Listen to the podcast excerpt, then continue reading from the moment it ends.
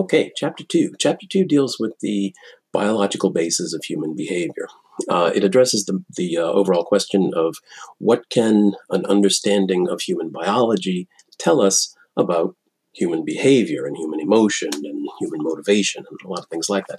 If you remember um, in the course uh, overall, um, all of the chapters from here on out uh, are going to look at a particular influence on human behavior.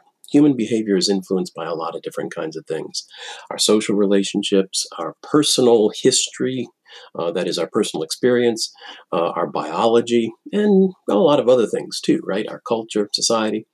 And so, so each of the chapters is going to look at one major influence on human behavior. And so now what we're looking at is the influence of biology. And of course, it's a pretty big one, uh, which is probably one of the reasons why it comes early in this chapter. Um, we'll um, we'll refer back to uh, some of this biological stuff throughout the semester because um, because there's a lot of uh, a lot of ways that biology interacts with some of those other uh, influences. So here our main topics are well, the main topic is going to be about the, the human nervous system, uh, the brain uh, and the peripheral, the brain and the spinal cord, and the peripheral nervous system, and how a lot of that works.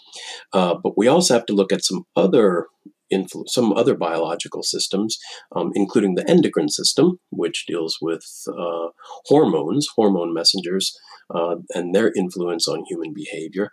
And also, we'll look at the very important part of genetics and how genetics influences human characteristics and human behavior. So, definitely some questions of nature and nurture, um, you know, toward the end of this chapter when we get into uh, some things about genetics.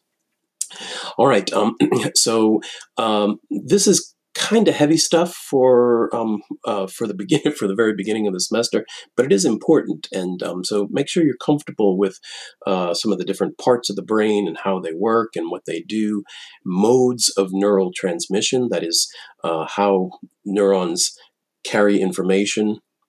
Uh, within the neuron by action potentials, and then between neurons by uh, release of neurotransmitters. Um, okay, so um, then we'll build on that in the next chapter, which is going to look at uh, consciousness.